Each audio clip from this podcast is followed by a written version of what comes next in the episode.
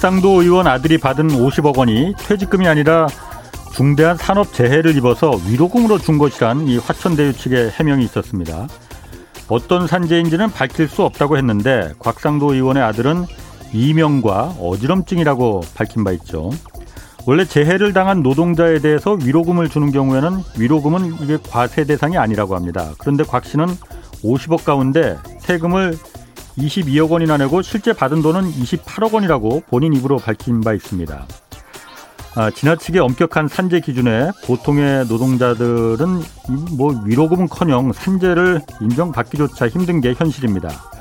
그리고 곽 씨는 심지어 산재를 신청한 적도 없습니다.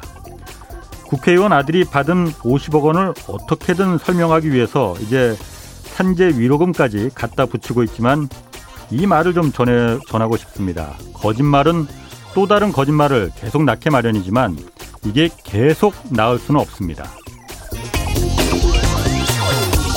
네, 경제와 정의를 다잡는 홍반장, 저는 KBS 기자 홍사원입니다. 화요일 홍사원의 경제쇼 출발하겠습니다. 유튜브 오늘도 함께 갑시다.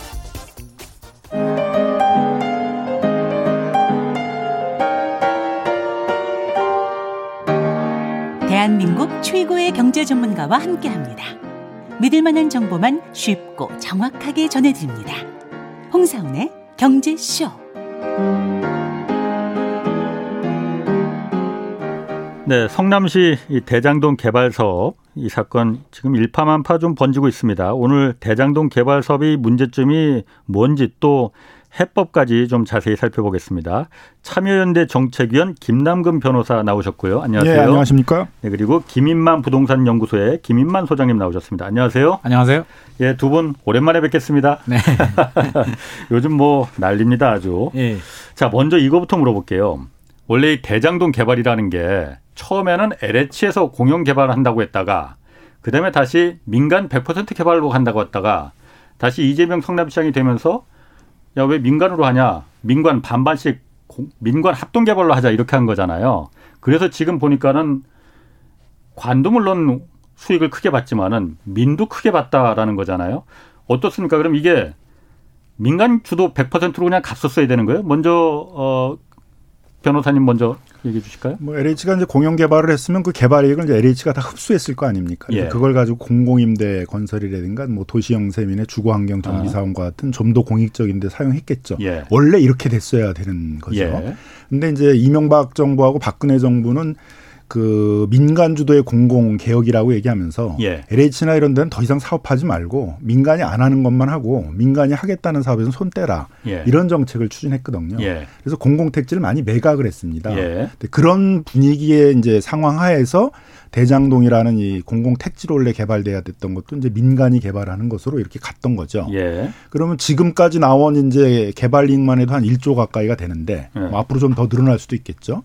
그럼 결국은 다 그 민간이 그 개발 이익을 다 가져가지 않았겠어요? 예, 예. 더 문제가 됐겠죠. 음. 그러니까 그런 거에 대해서 좀 어느 정도 이해가 있었던 이제 성남시에서 민간이 다 가게 가져가게 하지 말고 거기서 개발 이익들을 공공이 일부를 환수를 해서 예. 그걸 이제 성남이 낙후된 지역 아닙니까? 못 하고 예. 있었던 뭐 공원 정비라든가 뭐 예. 공단 정비라든가 이런 데 사용하자. 예. 그런 이제 아이디어를 냈던 것 같고요. 그래서 2018년도쯤에 그 사업에 관한 그 언론 기사들을 보니까 또 다 그땐 칭찬 일색이었어요. 어. 민간한테 다 돌아갈 거를 예. 흡수를 해서 이제 네. 공공에 환수를 했다 그러면서 뭐 음. 뭐 수원시, 뭐 김포시, 고양시 이런 데가 벤치마킹 하려고 한다 다 그랬는데 그때 이제 주택 가격이 굉장히 많이 오르면서 예상했던 개발 이익보다 훨씬 많은 개발이익이 음. 나오고 그게 이제 1순위에서 확정 수익을 가져갔던 성남 외에 이제 맨 뒷순위에 있었던 그 화천 대유나 이런 데들이 이제 가져가는 몫이 굉장히 커져가다 보니까 또 이제 비난 분위기가 많이 음. 일어나는 것 같습니다. 김 소장님이 보시기엔 어떻습니까? 그러면 이 바꾼 게 잘한 거예요, 잘못한 거예요? 어, 뭐 제일 좋은 방법은 LH가 했으면 제일 좋았겠죠. 어. 아무래도 어. 공공이야기면 임대 아파트도 더 짓게 되고요. 예. LH가 뭐 이득을 어느 정도는 가지고 가겠지만 그 예. 이득이 LH 부채 갚는 데도 쓰고 다른 예. 임대 아파트 짓는 데도 예. 사용하기 때문에 공공이 갔어야 되는데 우리가 지금 시점에서 생각을 하면 안 되고 아마 2005년도 이제 그슬러 올라가서 2005년부터 예. 시작이 되잖아요. 예. 공영 개발 추진하다가 민간으로 가다가 네. 이제 성남시장 이재명 성남시장이 되면서 다시 이제 예. 민간 합동으로 가게 되는데 자 시대적 배경은 있었던 것 같아요. 무조건 뭐 이명박 뭐 박근혜 정부 때왜 예. 바꿨느냐 무조건 잘못됐다 이렇게 이분법적으로 가기는 곤란할 것 같고요. 우리가 예. 그 시대 배경도 좀 읽어봐야 되는데 어떻게 됐든지 간에 저는 많은 분들이 좀 어려워하세요 이 어. 프로젝트 사업에 대해서. 예. 굉장히 어려워하는데 쉽게 우리가 뭐 예를 들어보자면 예. 축구 경기를 예를 들면 예. 구단주, 예. 감독, 예. 선수들이 있는데 예. 기존에는 이제 원래 LH 공공 음, 그러니까 음. 우리 지자체 예. 공공의 축구팀이 있었는데 아. 왜 공공에서 축구팀을 하냐 민간한테 어. 넘겨라라고 해서 이제 민간이 다 구성을 합니다 선수부터 감독부터 다 하는데 자 이제 구단주가 바뀌게 됩니다. 야 아. 이거 너무 민간한테 다 하게 되면 이게 제대로 아. 되겠냐? 아. 어 우리가 좀 개입을 해서 예. 좀 제대로 해야 되겠다라고 예. 하는데 아마 이재명 지사는 완전히 성남시가 주도를 하고 싶었을 거예요. 하고 아. 싶었는데 이미 구성된 선수단과 감독과 코치를 한꺼번에 갈아치우기에는 현실적으로 예. 불가능했다. 예. 토지들도 한 3분의 1 정도는 음. 확보하고 있었고요. 예. 갈아엎기에는 불가능했기 때문에 손을 잡을 수밖에 없었고요. 제가 볼 때는 음. 완전히 판을 갈아엎기는 굉장히 힘든 구조였을 거다. 이미 2000 5년도, 2009년도부터 예. 상당 부분 진행이 됐기 때문에 아. 이재명 지사가 개입이 했을 때에는 뒤적기는 굉장히 힘들었을 왜 그때. 그걸 공영 개발을 못했냐면요. 예. 그때 성남시는 성남시 도시개발공사라는 게 없었습니다. 없었죠. 그래서 아. 그걸 설립하려고 그랬는데 그 당시 의회는 또 이제 그 반대당에서 예. 다 있기 때문에 도시공사 설립을 이제 계속 반대를 했죠. 예, 예. 그 민간한테 계속 음. 개발을 하게 하려고 예. 그러다 보니까 성남 도시개발공사를 설립을 못하게 음. 되었고 그렇군요. 또 지방 도시개발공사에 대해서는 행안부가 엄격하게 부채 관리를 하거든요. 그렇죠. 그러면 이 사업이 예상되는 것만 하더라도 1조 이상의 사업 비용이 들어가야 되는데 토지 보상비 뭐 도로도 깔아야죠. 예. 뭐 전선도 지중화해야죠. 그런 비용이 다 들어가는데 그걸 하려고 그러게 되면은 이제 자본금 대비 예. 훨씬 많은 돈을 공사체를 발행해야 되는데 그렇죠. LH는 한 다섯 배까지 발행해 주게 하는데 예. LH는 또 자본금도 크잖아요. 예. 근데 지방 도시개발공사들은 작은 자본금에 세배 이상을 못 하게 하니까 사업 자체가 자체적인 음. 공영 개발을 할 수가 없었던 거죠. 그러니까 음, 여기서의 또 그렇죠. 중요한 교훈 중에 하나는 앞으로 LH가 자꾸 비대화된다 고 그러는데 그걸 지방과 역할 분담하게 하려면 지방 도시 개발 공사들을 키워야 되는 그런 과제가 여기서 나오고 있는 거죠. 음, 이런 시각도 있습니다. 이걸 차라리 어, 제 시각은 아닙니다. 네네. 민간에 그냥 이게 줬으면은 왜냐하면 이게 공영 개발이 민간 합동돼서 공영 개발이 돼버리니까 토지 수용도 굉장히 싼 값에 했잖아요. 그렇죠. 당시에 감정. 한 200만 원 정도의 평당 200만 원을 수용을 했다고 그러도 강제 수용권이 있으니까. 그렇죠. 그리고 분양가 상향 상한가도 상한제도 네. 적용을 안 받지 않습니까? 네네. 공영 개발이니까. 네네. 그러다 보니 여기서 그야말로 1조 남을 게 아니 5천억 남을 게 1조 5천억이 남아버린 거 아니냐. 차라리 민간으로 했으면 이렇게 싹그 토지 수용을 싸게 했었겠느냐. 그리고 분양가 상한제도 적용을 받았으면은 그 파이가 적지 않았겠느냐. 네, 네, 이제 두 가지가 약간 어. 좀 다른 건데 하나는 첫 번째는 이제 어 이게 민간 합동인데 예. 민간 합동인데 강제 수용을 하려게 되면 공공이 51%의 지분을 가져야 돼요. 아. 조금 더 예. 지분이 많아야만 그 도시개발법 22조에 의해서 강제 수용권이 플러스 그래서 한 주잖아요. 그래서 성남시는 사실은 투자한 게 하나도 없는데 예. 요 강제 수용을 해준다는 요걸 가지고서는 이제 그 개발 이익을 5천억을 환수할 수 있었던 거죠. 아하, 그 대신 예. 민간의 입장에서 보게 되면 그 토지를 살라고 그러게 되면은 예. 일단은 파는 토지주들이 그대로 시세대로 안 팔았을 거예요. 당시 시세는 한 500만 원 됐대요, 평당. 예. 그리고 그거에 한 두 배쯤 돼서 팔았을 거고 예. 다른 또 경쟁회사들이 살 경쟁적으로 막 매입하려고 그러게 되면 이 토지 사들이는 데만 한 10년 걸렸을 거거든요. 맞죠. 그러니까 네. 사업을 한 2, 3년으로 확 단축시켜 준 데다가 토지 매입 가격은 한 절반 음. 한 30%로 이렇게 줄여주니까 개발이익이 많이 날 수 있었던 사업이 돼버린 거고 예. 그걸 이유로 해서 이제 성남시가 한 푼도 투자를 하지 않으면서 막대한 개발 이익을 환수하게 된 거고요. 예. 분양가 상한제는 공공 택지였으면 오히려 적용이 됐던 거죠. 예. 근데 이게 민간으로 바뀌면서 예. 그것도 그렇죠. 택지의 성격은 또 민간이 돼 버렸어요. 예.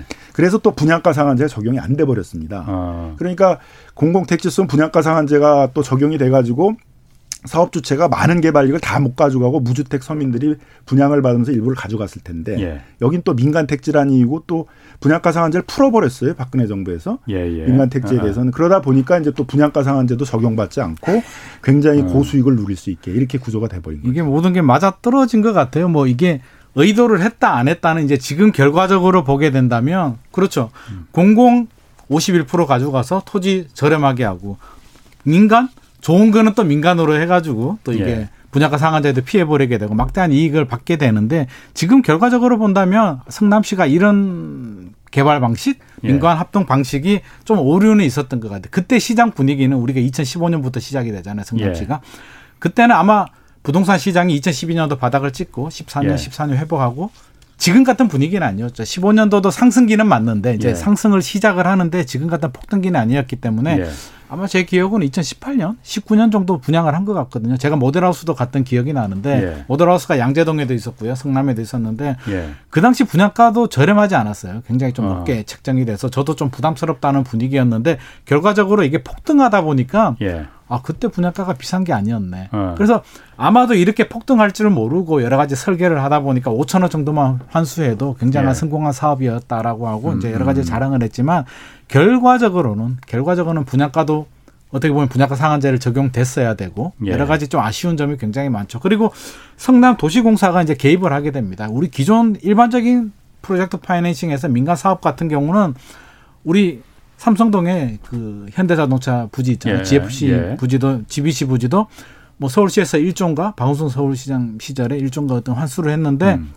직접 개입보다는 뭐 기부 체납이라든지 어떤 식으로 해서 환수를 음. 하고 공공에 했으면 좋겠는데 지금 이재명 지사 같은 경우도 본의 아니게 지금 중간에 중간에 꼈다라고 해야 될까? 음. 제가 볼 때는 분명히 책임은 있어요. 어떤 네. 식으로든 성남시가 그렇잖아요. 도시개발공사가 직접 개입을 했고 깊숙이 들어갔기 때문에 음, 음. 최대 치적 사업이라고 했기 때문에 이게 나는 문제 없어. 나는 상관없어. 저쪽이 문제야라고 하기에는 상당 음. 부분 개입은 됐어요. 그게 나쁜 의미의 개입이 아니라 좋게 공공이 들어가서 음. 민간 이익을 환수하려고 개입은 했지만 결과적으로는 결과적으로는 환수도 제대로 되지 않았고요. 민간도 음. 막대한 음. 이득을 취했잖아요. 지금 뭐 어, 어. 지금 국민들이 분노하는 게 대리가 50억이면 도대체 예. 거기에 깊이 관여됐던 그런 분들은 도대체 얼마를 가져갔는 거냐. 굉장히 분노하는 입장인데 결과적으로 본다면 이게 제대로 환수가 안 된 결과밖에 안 됐기 때문에 어, 그, 그 당시로는 아. 아, 그래서 제가 그 부분을 한번 좀 물어보려고 하는데요.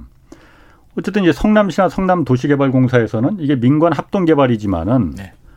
어, 민간이 자기들끼리 수익을 나누고 이런 거는 성남시나 성남도시개발공사에 공공이 개입할 여지가 없다. 그리고 그 의무도 의무가 있는지 없는지 모르겠어요. 그 진짜 그렇습니까? 그러니까 성남시가 할 수 있는 거는 이제 인허가권이거든요. 예. 음, 이제 도시개발 지구로 지정하는 거니까요. 예. 그럼 지구 지정권자가 돼서 뭐 실시계획 뭐 인가라든가 이건 이제 인가를 하는 건 아니 있거든요. 예. 근데 그 거기서 인가라는 건 뭐냐 하게 되면 이 도시계획 세운 대로 뭐 도로나 아파트나 이런 게 제대로 들어가느냐 그거에 음. 대한 감독이지 예. 수익을 얼마나 내느냐에 대한 감독은 아니거든요. 예. 그러니까 수익을 얼마나 내느냐 이런 것들은 감독할 수가 없었고 예. 한다면 이제 처음에 모집을 할 때그 예. 파트너가 돼 민간 합동 개발을 하기로 했으니까 그 민간 파트너가 되는 데를 모집할 때 이제 예. 그 협약의 내용에 그런 걸 넣었어야 되죠. 그러니까 예. 지금 사후적으로 이제 평가를 해보면 1순위가 이제 다 가져가고 이순위 이제 재무적 투자적인 금융기관들은 이제 고정금리로 해가지고 다 가져가고 음. 남는 게 있으면 삼순위가 가져가고 그렇죠. 못 남으면 이제 못 가져가고 예, 예. 이런 식의 구조였는데 만일 그게 무슨 한 3천억이 넘어간다 삼순위가 가져가는 게 예. 그러면 그 넘는 부분들은 다시 또 재배당한다 뭐 예. 이런 식의 협약을 했었어야 되는 거로 음, 보여지는데요. 음. 그런 게 없었기 때문에 이제 예상보다 굉장히 많이 나는 수익들이 다 삼순위한테 음. 가져가게 된 거죠.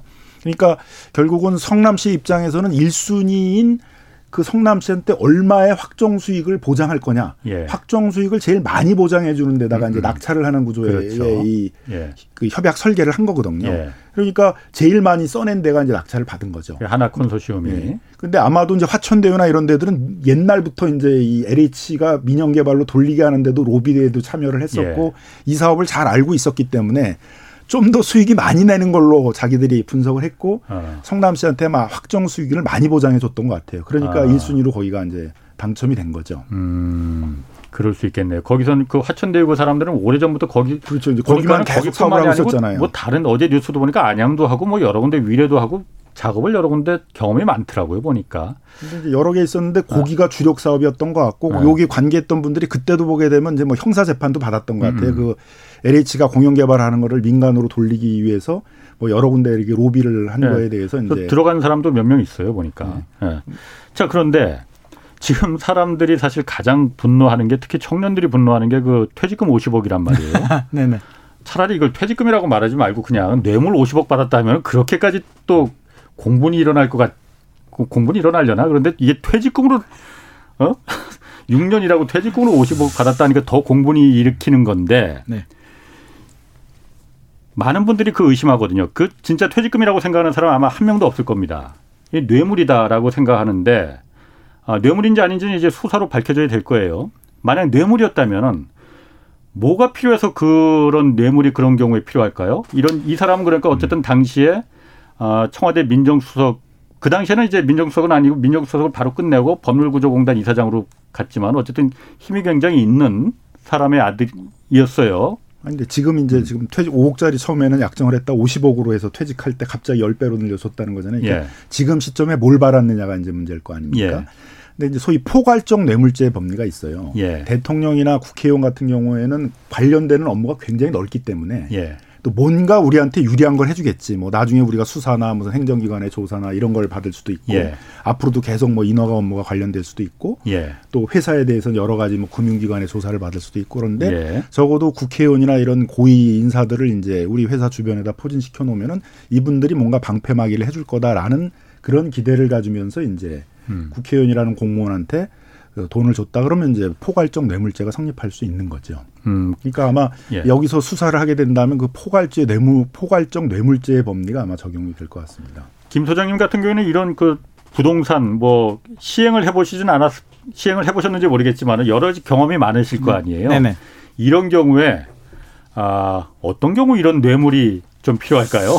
아 이게 사실 뇌물로 봐야 되느냐 안 봐야 되느냐는 뭐 제가 조사를 해보지도 않았고요. 예. 뭐 법원에서 법리적으로 아. 판단을 할 문제인데 이걸 뇌물로 보느냐인데 예. 자 지금 시점에서 한번 생각을 해보자고 이제 세월이 지나서 최근에 받은 거잖아요. 이제 예. 퇴직을 하면서 받게 아. 되는데 어떻게 보면 일을 했을 때 사업적인 리스크라고 한다면 첫 번째는 이제 인허가 리스크. 예. 인허가 리스크가 가장 크고요. 이제 두 번째는 자금을 끌어들여야 되잖아요. 네. 자금을 끌어들일 때 어, 법조계라든지 정치인이라든지 여러 가지 힘 있는 분들의 권력 있는 분들의 힘이 필요하니까 상당한 뭐 참여를 하게 되고 예. 뇌물을 주게 되는 부분이 생기게 되고 세 번째는 이제 분양가 책정할 때 뭐 경제적으로 예. 최대한 돈을 많이 남기기 위해서 여러 가지 부분에서 이제 하게 되는데 지금은 사업이 거의 끝났단 말이에요. 분양도 예. 끝나고 돈도 이제 돈 잔치하고 돈이 굉장히 아마 많이 남아 있을 텐데 저는 이 50억이 성격에 대해서 어.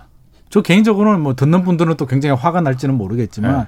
지금 막대한 이익을 받았단 말이에요. 분양 수익가 배당이 뭐 5천억인가 그렇고요. 예. 또 분양 수익까지 하게 되면 1조가 넘는데 예. 직원이 몇 명인지는 모르겠 모르겠지만 이곽 의원 명 정도 된다고 해요. 곽 의원 아들이 네. 어떤 역할을 했는지는 모르겠어요. 제가 볼 때는 그 국회의원 아들이 엄청난 일을 하지는 않았을 것 같고요. 예. 사실 화천대유라는 회사가 있는지도 모르잖아요. 그렇죠. 어떻게 여기 알고 취직을 했을까부터 이제 의문이 시작이 되는 것이거든요. 뭐 어떻게 아버지가 박, 박상도 의원이 소개시켜줬다고 하니까. 아버지가 아. 꽂아줬겠죠. 예. 거기 뭐 박영수 특검도 마찬가지고 예. 관계되는 분들이 예. 자기가 직접 참여하기 어려우니까 자녀를 예. 꽂아두고 이제 아. 퇴직금을 받는데 저는 개인적으로 50억만 받았을까 하는 생각도 들고요.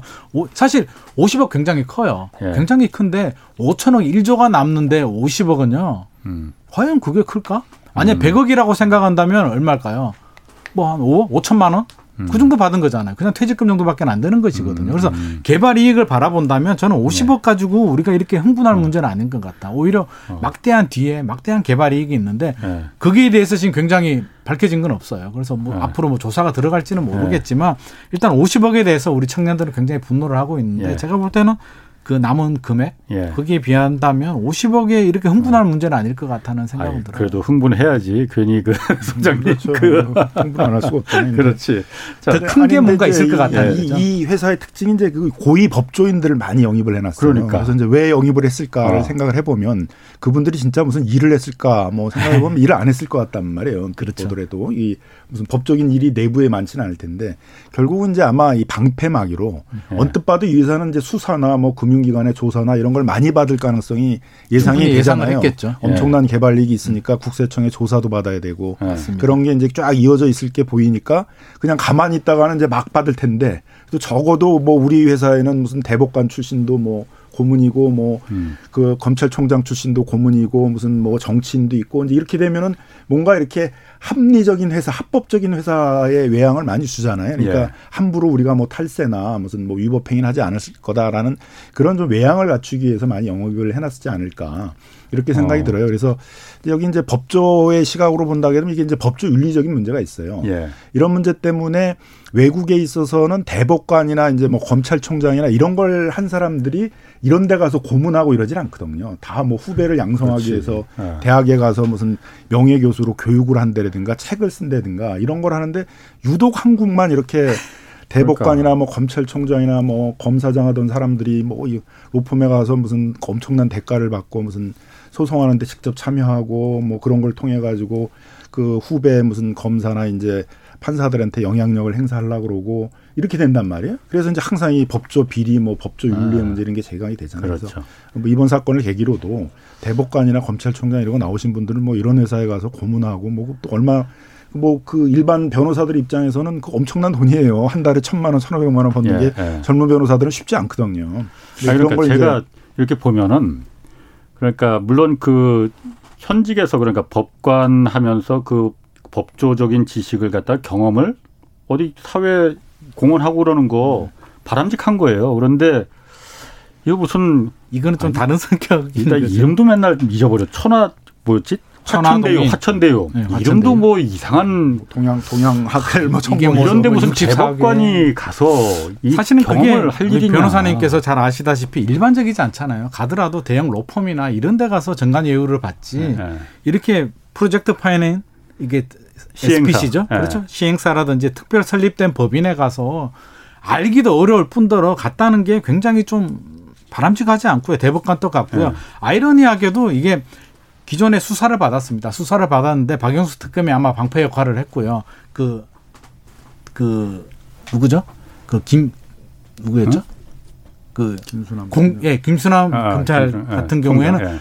창 역할을 했단 말이에요. 예, 예. 창과 방패가 다 있었구나. 하다가 갑자기 거기에 들어가서 예. 이게 합, 힘을 그렇죠. 합쳐서 방패 역할을 한다는 게 국민들이 바라볼 때도 좀 제가 볼 때는 굉장히 좀 바람직하지 않다. 도대체 뭐가 껄끄러운데 저렇게 잘 나가는 분들을 영입을 해서 방패 역할을 하게 되고 국회의원이나 수많은 권력자들이 음. 참여를 했을까 부분에 대해서 좀 이분들이 또 거기 가는 게 법률 고문으로 가면 변호사법 위원으로 걸린다고 그러더라고요. 그래서 경영 고문으로 갔다고 그러더라고요. 경영적인 일을 할 것 같지는 않은데 그러니까 사내에 어떤 걸로 가게 되면 변호사를 이제 뭐 휴직하고 가야 되는 게 있고 예. 또 아니면은 이제 권순일 대법관은 문제는 아예 변호사 등록도 안 했단 말이에요. 변호사 등록을 안 했는데 법률 업무를 했다 그러면 이제 변호사법 위반이 되잖아요. 음. 그러니까 결국은 안에 가서 뭘 했냐 법률 업무를 했다 그러면 변호사법 위반이 되는 거고 그래서 법률 업무를 안 했다 그러면 왜 갔냐 어. 뭐 하러 갔냐 이게 또 되는 아, 아. 이제 어떻게 보면 약간 진퇴양난에 빠진 거죠 이제 그래서 경영고문이라는 그 신박한 한 수를 또 신의 한 수를 꺼내 들었구만요 법적으로는 문제 없게 음. 아마 자. 이게 조사를 하더라도 제가 볼 때는 법적으로는 크게 문제될 게 나오지는 않을 것 같아요 법률 전문가라든지 회계사라든지 아는 사람들이 다 참여했기 때문에 아. 이미 상당 부분 설계가 좀 법률 뭐 문제는 안 나올 수도 있는데 이제 법적 윤리적으로 보면 결국 이제 이름을 빌려주는 거잖아요. 예. 이제 자기 이름을 빌려줘 가지고 앞으로 수사나 조사나 이제 뭐 국세청 뭐 세금 조사나 이런 걸 받을 그 기업이 내 이름을 이용해 가지고 그런데 좀 잘 또 방어하는 데 음. 쓰라라는 거니까 별로 이렇게 윤리적으로는 바람직하지는 않죠. 도덕적으로는 바람직하지 않죠. 자, 아까도 잠깐 얘기 나왔지만은 그 화천대유라는 그 시행사가 처음에 어쨌든 이걸 2015년에 뛰어들면서 종잣돈을 마련을 했었어야 돼요. 종잣돈을 처음에 그래서 처음에 언론에서는 이제 이 무식한 언론들이 5천만 원 갖고서는 이제 해서 오, 무슨 뭐 5천억을 벌었다 뭐 이렇게 하는데 그거는 이제 다 가짜 뉴스고 네. 몰라서 그냥 말 그러니까 기레기 소리 맨날 듣는 거야. 그 알지도 못하면서 그럼 쓰지나 말지. 그게 아니고 보니까는 아 350억 원을 갖다 이제 그 종잣돈으로 받았더라고요. 네네. 그게 키넨 파트너스라는 그 투자사인데 거기 돈을 댄 거는 SK 그룹의 이제 최기원, 최태원 회장의 동, 여동생이 이제 된 거로 종잣돈을 된 거로 그것까지 좀 확인이 됐어요. 그런데 조금 이상한 게 있더라고요. 제가 이걸 쭉 재무제표나 이런 걸 좀 보니까는 처음에 2015년에 그 최기원 이사장이 여기 이 화천대에 직접 빌려준 건 아니고 한 달이 건너서 이제 빌려줄 때 6.9%로 연이율로 6.9%로 빌려줬는데 그 다음에 2017년 말 이때쯤에 막 부동산이 좀 올라가기 시작할 때잖아요. 근데 이자율을 갑자기 25%로 올리더라고요. 근데 그걸 또 화천대유는 오케이 하고 받아줬어. 나 같으면 안 받아줄 것 같은데 그때쯤에 사업이 막 부동산이 올라가니까 아 25%는 뭔지 25%야. 나 저기 뭐 신한은행 가서 5%에 빌릴래 이렇게 할 수도 있을 것 같은데 그 그거 왜 받아준 거죠? 나 그거 이해를 못 하겠던데요. 그래서 요 이제 시행 사업이라고 소위 얘기하는 이 개발 사업의 구조를 좀 이해를 해야 되는데요. 예. 이 시행 사업은 실시 계획 인가라는 게 떨어지면 이제 사업이 안정화되는 겁니다. 예. 실시 계획이라는 건 뭐냐면은 이제 도시 개발을 할 때 그 택지 지구 안에서 아파트를 몇 개 동을 지을지 몇 세대를 분양할지 예. 이런 게 확정되는 거거든요. 예. 이렇게 되면 이 사업은 안정이 됩니다. 예. 그러면 그 전까지는 은행은 이게 위험한 사업에 돈을 안 빌려주죠. 그렇죠. 근데 사업 시행 인가가 나면 이제 소위 프로젝트 파이낸싱이라서 예. 은행이 대규모로 돈을 빌려줍니다. 예, 예. 그럼 그때부터는 좀 은행으로부터 뭐 5% 6% 이런 정도의 돈으로 대규모 돈을 차입할 수가 있어요. 2017, 실제로 이제 2018년도에 어. 이제 7천억을 어. 이제 들여와서 거기서부터 본격적인 이제 대규모 예. 투자를 하게 되잖아요. 음. 근데 그 전까지가 문제죠. 그 예. 전에도 뭐 설계도 해야 되죠. 예. 인허가의 비용도 들어가죠. 그런 게 한 350억 들었단 말이에요. 예. 대부분 안 꿔주죠. 이게 예. 될지 안 될지가 모르잖아요. 실시계인가 아직 안 나왔으니까요. 예. 그럴 때 위험한 투자 같은 걸 해주는 데들이 이제 약간 사채업을 하는 이제 그런 데들이 해주는 거죠. 예. 근데 거기는 이제 엄청나게 이율이 비싸죠. 뭐 뭐5% 6% 이렇게 안 빌려주죠. 예. 뭐20% 이렇게 빌려주는데 그러니까 처음서부터 20몇 프로였던 거죠. 근데 사업 시행 인가가 날 때까지는 이제 뭐 5% 6% 이런 정도의 음. 이유를 받다가 사업 시행 인가가 나면은 이제 뭐 25% 이렇게 전환한다는 게 미리 예정되어 있을 가능성이 많이 있죠. 아, 이명 계약이 있었다는 거군요, 그렇죠. 그러면은. 이 여기가 보니까 2016년 11월 달에 사업 시행 인가가 났어요. 그러니까 예. 2017년에 들어오게 되면 이제 사업이 안정된 거죠. 예. 확정적으로 이 사업이 되는 걸로 되니까 그때부터는 이제 어, 예정됐던 대로 뭐 25% 이렇게 높게 고금리로 가게 되고 뭐 아마 그 뒤에는 아. 또 이제 이걸 그냥 금리만 얻으면 안 되니까 나도 투자한 거야 그러니까 나한테도 투자를 배분해줘 아마 이렇게 그러니까 그게 또 한 가지 이상한 게 2017년도에 6.9% 이자를 갖다 25%로 갑자기 확 올리고 나서 바로 1년 뒤에는 약정을 또 바꾸더라고요. 이거를 대여금이 아니고 나도 여기 아파트 사업에 음. 투자한 거로 해달라 하고 투자금으로 변경하면서 351억 투자하고서는 950, 어, 900 얼마더라? 어, 955억을 수익을 갖다가 확정하는 그 계약을 맺더라고요. 그러니까 이제 그 금융 투자 기법에서는 이제 옵션이라고 그러는데 예. 그런 걸 미리 이제 약정을 해뒀다가 거기가 옵션을 행사하면 이제 이게 그 대여에서 투자로 바뀌는 거죠. 그럼 처음부터 이게 투자잖아요, 그러면. 그렇죠. 그러니까 투자로 전환하는 걸 예정해 둔 거죠. 전환할 수 있는 권리, 옵션 권리 이게 리스크가 있으니까 처음부터 이제 예. 투자를 가게 되면 high risk 예. high return이잖아요. 예. 리스크를 많이 안아야 되는데 투자로 갔다가 이자 예. 받다가 이제 사업이 실시 계획 인가가 나고 리스크가 상당히 제거가 되면 예. 옵션을 실행해서 예. 어, 나도 이제 투자를 해서 투자 이익을 받겠다라고 전환을 하는데 이걸 왜 받아주냐면 받아줄 수밖에 없죠. 처음에 리스크가 큰데 누가 350억, 400억을 아. 빌려주겠습니까? 예, 예. 그 리스크에 대한 부분에 대해서는 분명히 응당에 보상을 해줘야 되는 부분이고요. 예. 칼자루를 쥐고 있기 때문에 어느 정도 받아줘야 되는데 이게 아깝지 않은 게 또 해보면 결국에는 이게 또 비용 털고요. 여러 가지 또 세금 뭐 여러 가지 아. 문제를 본다면 이 25% 내더라도 결코 예. 우리 개인이 내는 것처럼 그렇게 아까운 돈은 아니라는 거죠. 그러면 이게 최기현 이사장 같은 경우에는 원래 이 이른바 쩐주가 그러니까 최기현 이사장이잖아요. 처음에 종잣돈을 댄 사람이. 맞습니다. 화천대유에 투자한 거 아니다. 그냥 400억 그 키넨 파트너스라는 중간 회사에 자기는 빌려줬을 뿐이다라고 그 왜 거짓말을 할까 그러면은 거짓말이야 거짓말 아니에요 그거는 화천대유가 굉장히 정쟁의 대상이 되니까 여기에 예. 이제 뭐 관여를 했다라는 것들 SK라는 그룹 자체가 관여된다는 예. 것 자체가 굉장히 부담스럽고 돼가지고 아마 이제 그렇게 또요 시기가 그 최태원 회장께서 또 약간 예. 그쪽 이렇게 처벌을 받다가 네. 이렇게 나오는 시점하고 맞물려 있기 때문에 굉장히 좀 조심스러워하는 부분이 음. 있는 것 같아요. 그래서 괜한 오해를 살까봐 아마 그런 오해 때문에. 그런데 그게 이렇게 저만 해도 이렇게 전자 공시만 보더라도 네. 이게 어 투자로 바뀌었네. 내가 만약 화천대유 사장이라면은 그냥 351억 빌린 돈만 그냥 갚아 이자 쳐서 갚아줘 버리면 되는 거 아니에요. 그런데 이걸 갖다가 955억을 받을 수 있는 투자로 다 바꿔준 거는 화천 화천대유 주주들 입장에서는 배임 아닙니까? 손해를 끼친 거 아니에요. 그럼 이런 거는 원래 그 공시에 다 공시가 돼야 되는 거 아니에요? 네, 이런 그렇죠. 이제 옵션이 옵션이 아마 걸려 있었을 텐데 옵션이 있다는 것들도 이제 공시를 해야 되는 거죠. 그 예. 삼성 바이오로직스 사건 때 이제 그 콜옵션이라는 게 있었는데 그걸 공시를 안 했다는 것 때문에 지금 그것도 형사처벌 대상이 되고 있잖아요. 예, 그러니까 예. 원래는 했었어야 되는 거죠. 근데 음. 상식적으로 생각해도 400억을 주는데 이제 그걸 이자를 받고 대여로 줄 리가 없잖아요. 예, 그거는. 이제 굉장히 큰 투자를 하는 거니까. 예. 그러니까 이거는 이제 어느 정도는 화천대유가 하는 사업이 뭐라는 걸 알고 예. 사업의 가능성이 상당히 크고 예. 나중에 콜옵션도 행사를 해서 투자로 바꾸면 상당히 큰 수익을 올릴 수 있다는 사업을 어느 정도는 알고선 투자를 한 거죠. 이게 바보가 아닌 이상 예. 땅을 보면 굉장히 땅이 좋거든요. 예. 그 옆 동쪽으로 가면 은 정자동이 있단 말이에요. 예. 땅이 좋고 인허가권 우리가 시행 사업을 할 때 가장 리스크가 인허가거든요. 예. 인허가 예. 토지 보상 문제가 예. 이거 잘못하면 10년 15년에 가도 해결이 안 된단 말이에요. 예. 근데 이거 같은 경우는 대장동 사업 같은 경우 인허가가 해결이 되죠. 토지 보상 문제가 해결이 되죠. 입지가 너무 좋단 말이에요. 부동산 시장이 침체도 아니야. 회복할 때이기 때문에 아마 이게 SK 같은 경우도 이게 바보 아닌 이상 참여하는 게 정상이고 아마 리스크 작년에 옵션 걸었을 거고요. 뭐 제가 볼땐 그러니까, 지극히 정상적인 과정이라고 보여집니다. 그러니까 아, 저희 정상이라는 표현이 좀 그렇네. 네. 저희 같은 기자들 입장에서 봤을 때는 네. 어, 굳이 그 SK라고 해도 투자할 수 있는 거잖아요. 그렇죠. 투자금 투자했다고 하면 되는 건데 그 불법적인 상황이 없으면은 왜 이걸 투자한 거 절대 없고 그냥 빌려준 거다. 라고 했을까라는 그 의심이 나서 아 좀 의문이 나서 지금 뜨거운 감자니까 아. 이게 지금 대선까지 맞물려 가지고 여당 야당 첨예하게 대립된 상태에서 기업 같은 경우는 네. 괜히 관여되기 싫겠죠. 그렇군요. 뭐 그러니까 제가 아까 오프닝에도 말했지만은 거짓말은 자꾸 거짓말을 낳기 마련인데 계속 거짓말을 낳을 수는 없는 거거든요. 저만 해도 이렇게 공시만 한번 뒤져보니까 금방 어 이거는 이상하게 빌려줬는데 나 같으면 이렇게 안 빌려줄 것 같은데 담보도 없거든요 보니까 오히려 더 의심이 가죠. 400억을 빌려줬어. 실제로 그렇게 뭐 나쁜 짓을 한 게 아닌데 이렇게 거짓말을 하게 되면 거짓말이 거짓말을 물고 괜한 의심을 낳게 되고 이건 뭐지? 뭐가 있는 거 아니야? 아. 이런 오해를 낳을 수밖에 없는 뭐 구조가 되고 있습니다. 정쟁 대상이 안 들었어도 이제 재벌대 같은 데가 이런 시행 사업 같은 데도 또 돈을 뒷돈을 대 가지고 큰 수익을 올리나 이제 그런 것도 비난의 대상은 되겠죠.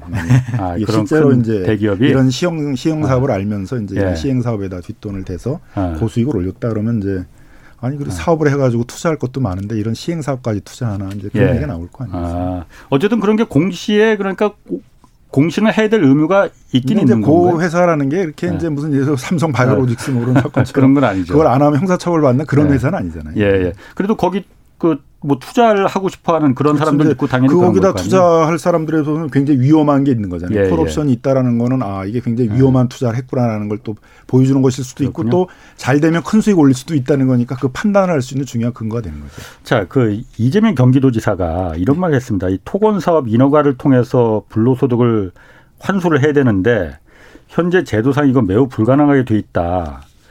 아, 토지 사업 인허가를 통한 불로소득 환수가 이게 제도적으로 불가능합니까? 지금 이제 법은 개발이 환수해 가는 법률에 의해서 해야 되는데 예. 일단 대상 사업도 좀 적고 환수되는 게 한 25%밖에 안 돼요. 예. 그러니까 굉장히 작잖아요. 이제 예. 이게 이제 예를 들어서 100억 남을 때 25억 환수했다면 뭐 그런 그런가 보다 그러는데 1조가 남았는데 예. 25%밖에 환수를 못 했다면 문제가 되잖아요. 예. 그래서 경기도에 있는 각종 기초자치단체들이 다양한 협약을 맺습니다. 뭐 예. 예를 들면 용인 시 같은 경우가 어떤 그 지구에 개발을 하는데 거기 아파트 사업을 하는 데가 한 7, 8개 회사가 있으면 거기 묶어 가지고 뭐 100억씩 200억씩 내 가지고 그 돈을 모아 가지고 거기에 도로를 건설하고 뭐 공원을 만들고 이런 것도 이제 어떻게 보면 개발 이익의 일부를 환수해서 예. 거기다 제트하자하는 사업이고 광교라는 도시도 이제 개발을 할 때 수원시, 용인시 뭐 예. 그 경기 도시주택공사가 이렇게 협약을 맺어서 거기서 남는 개발 이익을 거기다 이렇게 투자하는 예. 그런 걸 하거든요. 근데 이게 사실 다 법적 근거는 없어요. 이런 식의 협약을 맺는 게 음, 음. 인허가권을 갖고 그렇지. 있다라는 우위를 가지고 어떻게 보면 약간 좀 관치 경제라고 또 비난받을 여지가 있잖아요. 시장 예. 주의자적인 음. 그런 이제 경제학자들의 입장에서는 인허가권을 가진 걸 갖고 없는 걸 갖고 비틀어 가지고 개발이익 환수해냈다니까. 예. 어쨌든 법적으로 불안전하니까 이제 좀 제도적으로 개발이익 환수에 관한 음. 협약 같은 걸 맺는 것도 개발이익이 많이 남는 곳에서는 필요할 수 있잖아요. 25%만 갖고 그렇죠. 안 되니까. 네. 그런 협약을 맺을 수 있는 근거를 주고 또 만일 만든다면은 약간 민간이 가져가는 거에 대한 상한제 같은 걸 만들 필요도 있어요. 여기서 가장 음. 문제가 됐던 건 3순위가 1순위, 2순위, 3순위니까 위험을 그렇지. 안 왔는데 네. 그렇다고 그래서 그 대박이 나는 게 모두, 모두 다 가지고 가는 건 또 안 된다라는 지금 여론인 거잖아요. 그러니까 예, 뭐 예. 를 들면 전체 개발 이익의 30% 이상은 뭐. 예. 못 가져가게 이렇게 상한을 둔대라든가 아. 뭐 그런 건 필요할 수 있겠죠. 아 그런 그런 대안이 또 있을 수가 있겠구나. 굉장히 네. 민감한 문제일 수가 있는 게 네. 불로소득을 어디까지 보느냐가 또 불로소득. 아, 이거 불로소득 아니다고 보는 이걸 너무 있어. 강하게 규제해 버리게 되면 예. 자 개발하는 입장에서는 리스크가 굉장히 큽니다. 우리 예. 원래 하이리스크 하이리턴이거든 시행 사업을 할 때는 예. 잘 되면 대박. 안 예. 되면 어떻게 보면 쪽박 거의 엄청난 리스크를 예. 안고 들어가게 되는데 대장동은 좀 다른 개념이고요. 공공이 예. 개입이 되면서 인허가권이라든지 토지 수용을 다 해줬기 때문에 예. 상당 부분 환수를 해도 되지만 일반적인 사업 같은 경우는 인허가권을 가지고 있잖아요. 예. 단순히 인허가 해줄 테니까 어느 정도 내나 뭐 25% 예. 내나 이 정도는 괜찮겠지만 한 50% 가지고 와라고 한다면 야, 너 인허가 해주면서 이렇게까지 많이 가져가냐? 다른 네. 것도 해줘. 예. 그래서 대장동 같은 모델 수용을 해주게 되고요. 인허가를 해줘서 기간을 굉장히 단축시켜 준다면 음. 기본 테이큰이잖아요. 음. 이런 경우에는 상한선을 둬서 더 많이 환수하는 거는 바람직해 보여요. 예. 그래서 도로도 짓고 임대 아파트도 지어야 되잖아요. 그래서 다양한 걸 하는 거는 좋은데 이게 어디까지 기본 테이큰을 해주냐에 대해서는 좀 사회적 공감대도 음. 형성이 돼야 되겠고요. 또 사업 시행하는 음. 입장에서는 남는 돈이 없다면 사업을 안 하게 되고 그렇죠? 사업을 안 하게 되면 네. 공급 물량이 또 줄어든단 말이에요. 예. 그래서 이게 어디까지 해주느냐가 아, 아. 굉장히 어려운 숙제고요. 그거는 굉장히 이제 그 사업을 분석해 보지 않으면 예. 그렇죠. 굉장히 개발이익이 뭐 100억밖에 안 남는데 거기서 이제 무슨 뭐 상한을 두고 그러자 음. 그러면 또 심하다는 얘기가 그렇죠. 나올 텐데 안 하게 되죠. 1조가 남는데 이제 그걸 왜 안 하냐가 지금 이제 왜 안 했냐가 지금 비판받는 거잖아요. 그죠? 음.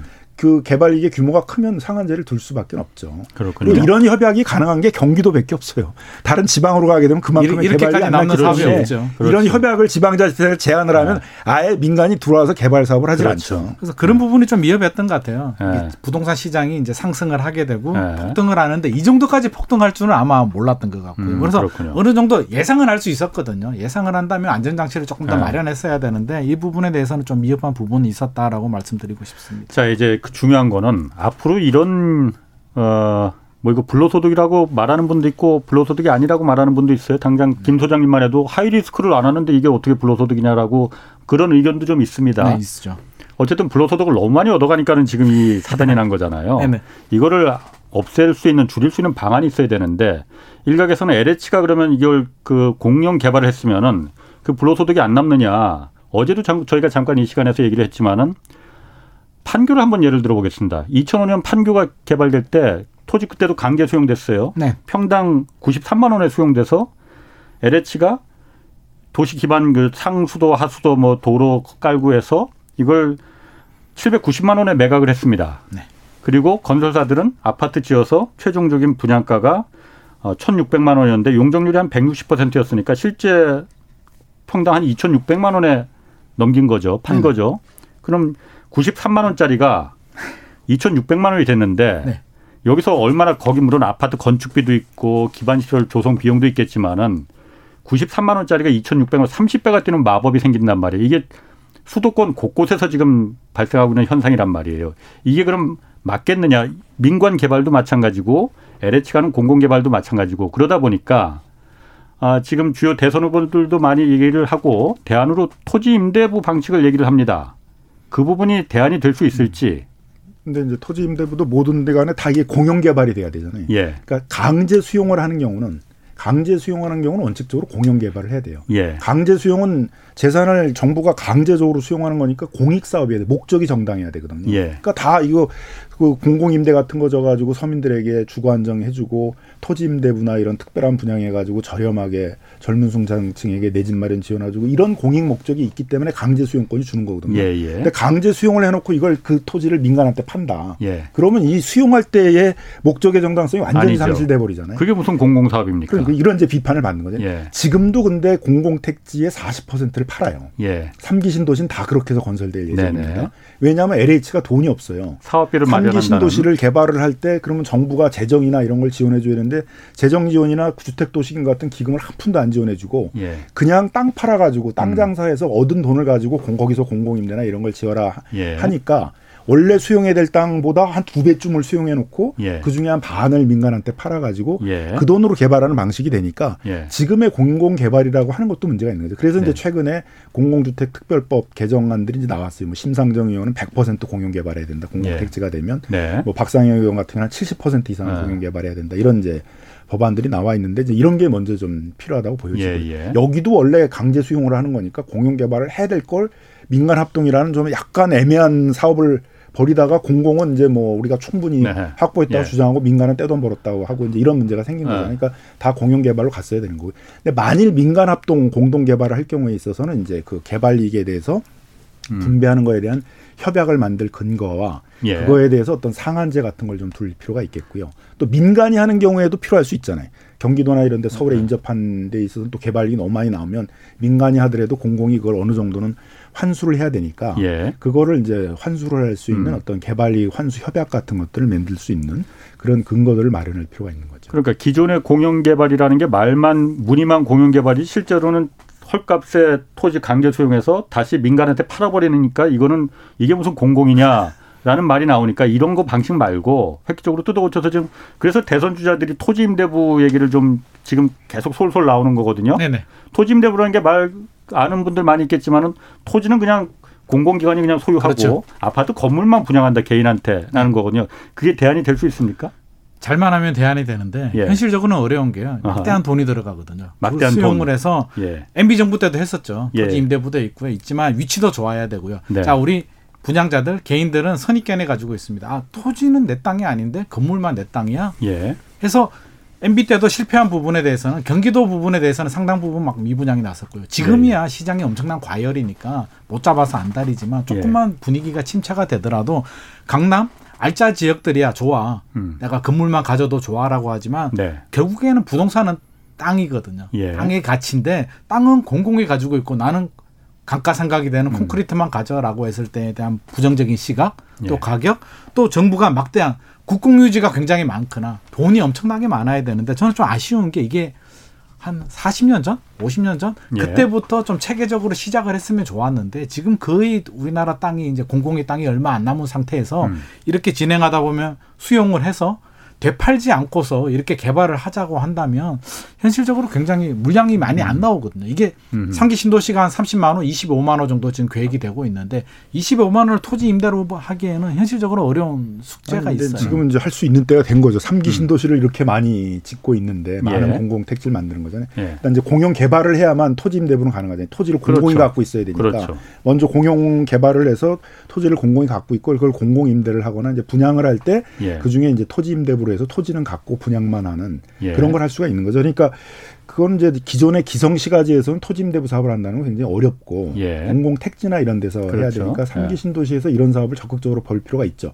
또 그렇게 하지 않으면 지금 젊은 중산층들은 자기 연소득 대비 한 세 배 네 배 정도의 그런 부담 가능한 분양가를 원하고 있는데 그런 예. 방식이 아니면 나오기도 좀 힘든 음. 상황이어서 토지임대부나 이런 사업들을 적극적으로 할 필요가 있다. 그러니까 30평 정도면 한 2억 정도면은 살 수 있을 것 같아요. 어. 근데 이제 여기서 하려면 토지임대부는 반드시 환매 조건부가 될 수밖에 없거든요. 그걸 그러니까 계속 다시, 다시 공공이 어. 사, 산 다음에 해야 되잖아요. 예, 그죠? 예. 그때 시세 차익을 보장해 줘야 돼요. 토지 임대부 사업이라는 건 시세 차익을 보장을 안 해주면 예. 약간 과격하신 분들은 그냥 다그 그 원래 분양 가격으로 다 환수한다 그러는데 음. 판매를 한다 그러는데 그러면은 이게 공공임대가 똑같이 되잖아요. 사업이 안 되잖아요. 그죠? 음. 그러니까 싱가포르도 30%의 시세 차익을 보장해 주거든요. 예. 그 대대적으로 토지 임대부 사업을 많이 하고 있는 캐나다나 영국이나 이제 미국의 이런 중소도시들이 이런 사업들을 많이 하고 있는데 네. 여기도 다 시세 차익을 보장해 주고 있습니다. 그러니까, 그러니까 공공이 예를 들어서 LH가 그걸 갖다가 그 예를 들어서 김 변호사님한테 분양을 해줬으면은 다시 김 변호사님이 마음이 이사를 갈 때 다시 LH에만 팔 수 있다. 팔아, 대신 LH는 그 가격이 어. 분양 가격으로 다시 환매를 받으면 이걸 할 이유가 없잖아요, 이제. 어. 그러니까 다시 LH에 팔 때는 원래 분양 가격보다 한 30% 정도는 비싸게, 어. 뭐50% 정도는 비싸게 그렇게 팔 수 있게 해줘야 된다. 그런 거죠. 방식, 뭐 방식은 여러 가지가 나올 그. 그좀 구체적으로 논의가 돼야 될 거예요. 그런데 아까 김 소장님 말씀하셨듯이 일단 외곽에 한다 하더라도 수용가라는 게 그 자금이 사업 자금이 필요하지 않습니까? 그 자금을 누가 마련하니 LH는 그럼 다 망하라는 얘기냐? 지금 LH 부채가 160조 정도 되나요? 그러니까 뭐 그 정도 있는데 과연 그걸 어떻게 감당할지에 대해서도 두 가지 방식입니다. LH 부채 중에는 해야겠죠. 공공임대나 이런 걸 다 지금 부채로 회계를 해놓거든요. 예. 근데 그건 언제든지 팔면은 다 수익으로 돌아오는 거잖아요. 그래서 그, 그 회계는 LH 부채 전체와 구분을 해줘야 돼요. 네네. 지금도 그건 구분 회계를 하고 있습니다. 예. 그래서 공공임대 부채는 좀 다른 걸로 봐야 되는 거고요. 예. 그럼 두 가지를 해줘야 되는데 하나는 먼저 주택도시기금이나 이런 데서 지원을 해줘야 돼요. 근데 주택도시기금이 한 75조 있는데 1년에 한 45조 정도는 계속 2월에 안 써요. 예. 주거 문제가 이렇게 심각한데도 안 써요. 예. 그리고 이게 공공임대나 이런 공공분양 사업에 주로 쓰는 게 아니라 생애 최초 주택만 마련하는데 대출 지원해주고 이런 데다 쓰고 있어요. 그러니까 예. 원래 목적대로 안 쓰는 거죠. 그래서 아하. 기금을 좀 정상화시켜 주는 게 좀 필요한 게 있고요. 예. 두 번째로는 이제 다른 나라들은 그래서 토지 비축은행 같은 게 있습니다. 그래서 아, 이거를 있죠. LH한테 아. 사주는 거죠. 토지 비축은행이. 예. 그래서 아. 이제 이거를 보관하고 있다가 다시 LH나 뭐 경기주택도시공사나 음. 서울의 SH공사나 이런 데가 필요하면 다시 거기다 되팔아 주는 거거든요. 예. 그런 토지비축은행 같은 걸 만들 필요가 있어요. 근데 토지비축은행이 예를 들면 자본금이 한 3조 정도 되면 예. 지금 주택 금융공사가 10배까지 공사채를 발행할 수 있도록 하고 예. 있거든요. 똑같이 10배까지 공사채를 발행할 수 있게 해주면 한 30조를 마련할 수 있습니다. 예. 그러면 3기 신도시에서 지금 민간한테 팔기로 팔아야만 조달할 수 있는 그 3기 신도시 개발 비용들이 나와요. 예. 그래서 토지 비축은행 같은 것들을 설립을 해서 음. 그 민간한테 팔기로 되어 있는 것 중에 일부는 토지 비축은행한테 팔아가지고 그 3기 신도시 개발 비용을 LH가 마련하고 또 토지 비축은행은 그걸 비축하고 있다가 나중에 또 다시 LH가 여러 개 되고 뭐 예. 경기주택공사나 아. 뭐 SH공사 아. 여러 개 되면 거기다 다시 되파는 이런 식의 아. 사업을 할 필요가 있는 겁니다. 저는 그런 생각도 들어요. 이제 우리나라 지금 부동산 문제 예. 근본적인 문제 중에 하나가 정책의 일관성이거든요. 예. 부동산 시장 분위기 정권이 바뀔 때마다 달라지는데 지금이야 너무 뜨거워가지고 주택이 없어서 난리도 아닌데 자 한 5년 지나서 주택시장 분위기가 침체가 되고 음. 이제 하락이 된다라고 했을 때 이런 부분에 대해서 일관성 있게 과연 추진할 수 있을까 부분에 대해서 아 집값이 떨어지니까 또 규제를 풀어야 되네. 라고 당연히 나올 거란 말이에요. 과거 정부에도 항상 그랬었고. 아니, 토지 임대부나 이런 거야 뭐 집값 떨어지는 거하고 상관없는 거 아니에요? 시장 분위기가 네. 침체가 네. 되면 토지 임대부 사업 자체가 잘 안 되겠죠. 그래도 시장이 어려워도 일관성 있게 예. 차기 정부, 차차기 정부가 계속 좋은 땅들을 비축을 하면서 음. 이렇게 가야 되는데 과연 그런 사업을 10년, 20년 일관성 있게 할 수 있을까에 대해서 저는 솔직히 믿음이 가지 않아요. 다음 차기 정부 누가 될지는 음. 모르겠지만 차기, 차차기 우리나라 정치권이 항상 그랬거든요. 시장 분위기에 따라서. 예. 지금은 과열이 되니까 네. 막 난리도 아닌데 침체가 되면 제발 사라고 또 난리를 칠 거란 말이에요. 알겠습니다. 그런데 이제 적어도 다른 나라에 있어서는 도시계획이나 도시개발은 공공성을 갖고 해야 된다는 철학이 명확했는데 그렇죠. 예. 우리가 이게 좀 없었던 것 같아요. 그렇죠. 그래서 맞습니다. 공공 택지까지 강제 수용을 해놓고 또 그걸 팔아라. 예. 뭐 저는 이명박 박근혜 정부 때는 또 이제 뭐, 되는 말이에요. 뭐, 예. 뭐 부동산 경기가 안 좋았다 그래도 그건 너무 좀 철학의 예. 빈곤이었다. 세계 어느 예. 나라가 그렇게 강제 수용해놓은 땅을 갖다 다시 민간한테 팔라 그랬는지 그 분위기에서 결국 이 대장동 같은 사건도 이제 나게 된 공공의 개념 같은 경우는 10년, 20년 프로젝트 이렇게 예. 바라보고 일관성 있게 좀 추진을 해야 되고요. 누가 예. 정권을 잡든지 누가 어떻게 되든지 간에 약간 토지 공개념 공개념 개념도 좀 들어가는 거거든요. 토지 예. 공개념에서 그렇죠. 이제 개발 이익 환수라든지 그런 제도가 있기 때문에 물론 좀 아이러니하게 많은 사람들이 토지 공개념 얘기하면 막 경기를 해요. 아, 예. 자본주의 아니냐라고 하는데 토지 공개념 자본주의 아니냐가 아니고 노, 태우 전, 아니냐고. 노태우 전 대통령 시절에 토지 공개념을 했고요. 예. 아이러니하게 예. 김대중 정부 때 폐지를 했거든요. 예, 예, 그래서 그렇게 정치적인 색깔로 볼 것이 아니라 아. 필요하다면 충분한 물론 사회적인 논의는 해야겠죠. 공감대를 형성해서 예. 10년, 20년 좀 일관성 있는 정책을 좀 추진해야만 결과가 나오지. 지금 아. 이게 뭐 대장동의 문제라고 해서 지금 아. 6개월, 1년 만에 답을 찾겠다 막 이렇게 하는 건 좀 바람직하지 않은 것 같습니다. 왜냐하면 이제 당장 내년에 이제 대선이니까 정부가 바뀌니까 정부 초기에 어떤 이런 강력한 정책을 시행할 수 있는 동력이 되는 거잖아요. 그렇기 때문에 한번 지금부터 한번 좀 생각을 해보자는 거거든요. 자, 그럼 두 분 어쨌든 지금 이게 부동산 불로소득이 너무 과하다 보니까 모든 사회에 피해를 주다 보니까 우리 사회 이런 그 불평등이 더 확대되고 이런 부분이 생기니까 이 부분을 어떻게 줄여야 되겠느냐라는 게 이제 화두가 다음 정부 때도 이제 가장 당면한 문제인데 어 어떻게 하면 좋을지 그 마지막으로 한 말씀 좀 김 변호사님부터. 네, 오늘 뭐 많이 토론했습니다만 공공 택지 공용 개발 이 네. 원칙은 명확히 해야 될 것 같고요. 예. 강제 수용해놓고 그걸 다시 민간한테 민간 건설회사한테 돈 받고 팔아가지고 그걸로 개발하겠다 그런 방식은 해서는 안 된다. 예. 그 다음에 이제 뭐 다양한 또 개발 방식들이 공용공 택지 외에도 있을 수 있는데 예. 그때 개발 이익이 굉장히 많이 나는 사업이다 그런 경우에 있어서는 그 개발 이익을 적절하게 환수해서 그 지역이나 음. 그 주변 지역에 재투자할 수 있는 네. 그런 개발 이익 환수 협약에 대한 어떤 법적 근거를 만들고 예. 그게 너무 지자체들의 갑질로 또 운영되도록 해서도 안 되고 예. 또 너무 음. 부실하게 그렇죠. 해서 특혜 시비가 일어나게 해서도 안 되니까 음. 그 개발 이익 환수 협약에 대해서 어떤 기 준, 협약, 상한 이런 것들을 좀 만들 필요가 있다고 봅니다. 김 소장님은. 예. 변호사님께서 뭐 좋은 말씀을 해줬는데 원래 예. 이게 민간 건축 시행 사업이 high risk high return이잖아요. 예. 그래서 저는 리스크는 좀 줄일 필요가 있을 것 같고요. 예. 리스크를 줄이는 대신에 이익도 좀 줄여야 된다. 예. 그래서 리스크를 줄인다는 얘기가 인허가라든지 그런 문제가 있잖아요. 그래서 아하. 그런 부분에 대해서는 당근을 주되 예. 좀 과도한 개발 이익에 대해서는 어느 정도 환수를 할 수 있는 좀 제도적인 장치 음. 마련이 필요할 것 같고요. 좋은 계기가 된 것 같아요. 이번이. 우리 국민들이 잘 몰랐거든요. 그러니까. 도대체 예. 개발 사업하면 돈이 얼마나 남는지는 몰랐는데 사실 대장동만 이렇게 남은 건 아니었단 말이에요. 그럼. 과거에도 있는 사업들이 많았는데 훨씬 우리가 몰랐죠. 몰랐죠. 네. 몰랐는데 이제 국민들이 알게 됐기 때문에 맞습니다. 이렇게 됐다면 이제 사회적 공감대가 좀 형성이 돼서 좀 좋게 아주 진짜 오늘의 그 제일 중요한 얘기입니다. 이번 기회를 놓치면 안 된다. 유흥수님이 재난지원금 25만 원 받고 행복해하는 내 자신이 한심하게 느껴집니다. 이런 내용 올려주셨어요. 자 오늘 두 분 고맙습니다. 김남근 변호사, 김인만 소장님 고맙습니다. 여기까지 가겠고요. 내일 4시 5분에 다시 찾아뵙겠습니다. 지금까지 경제와 정의를 다잡는 홍반장 홍사원의 경제쇼였습니다. Música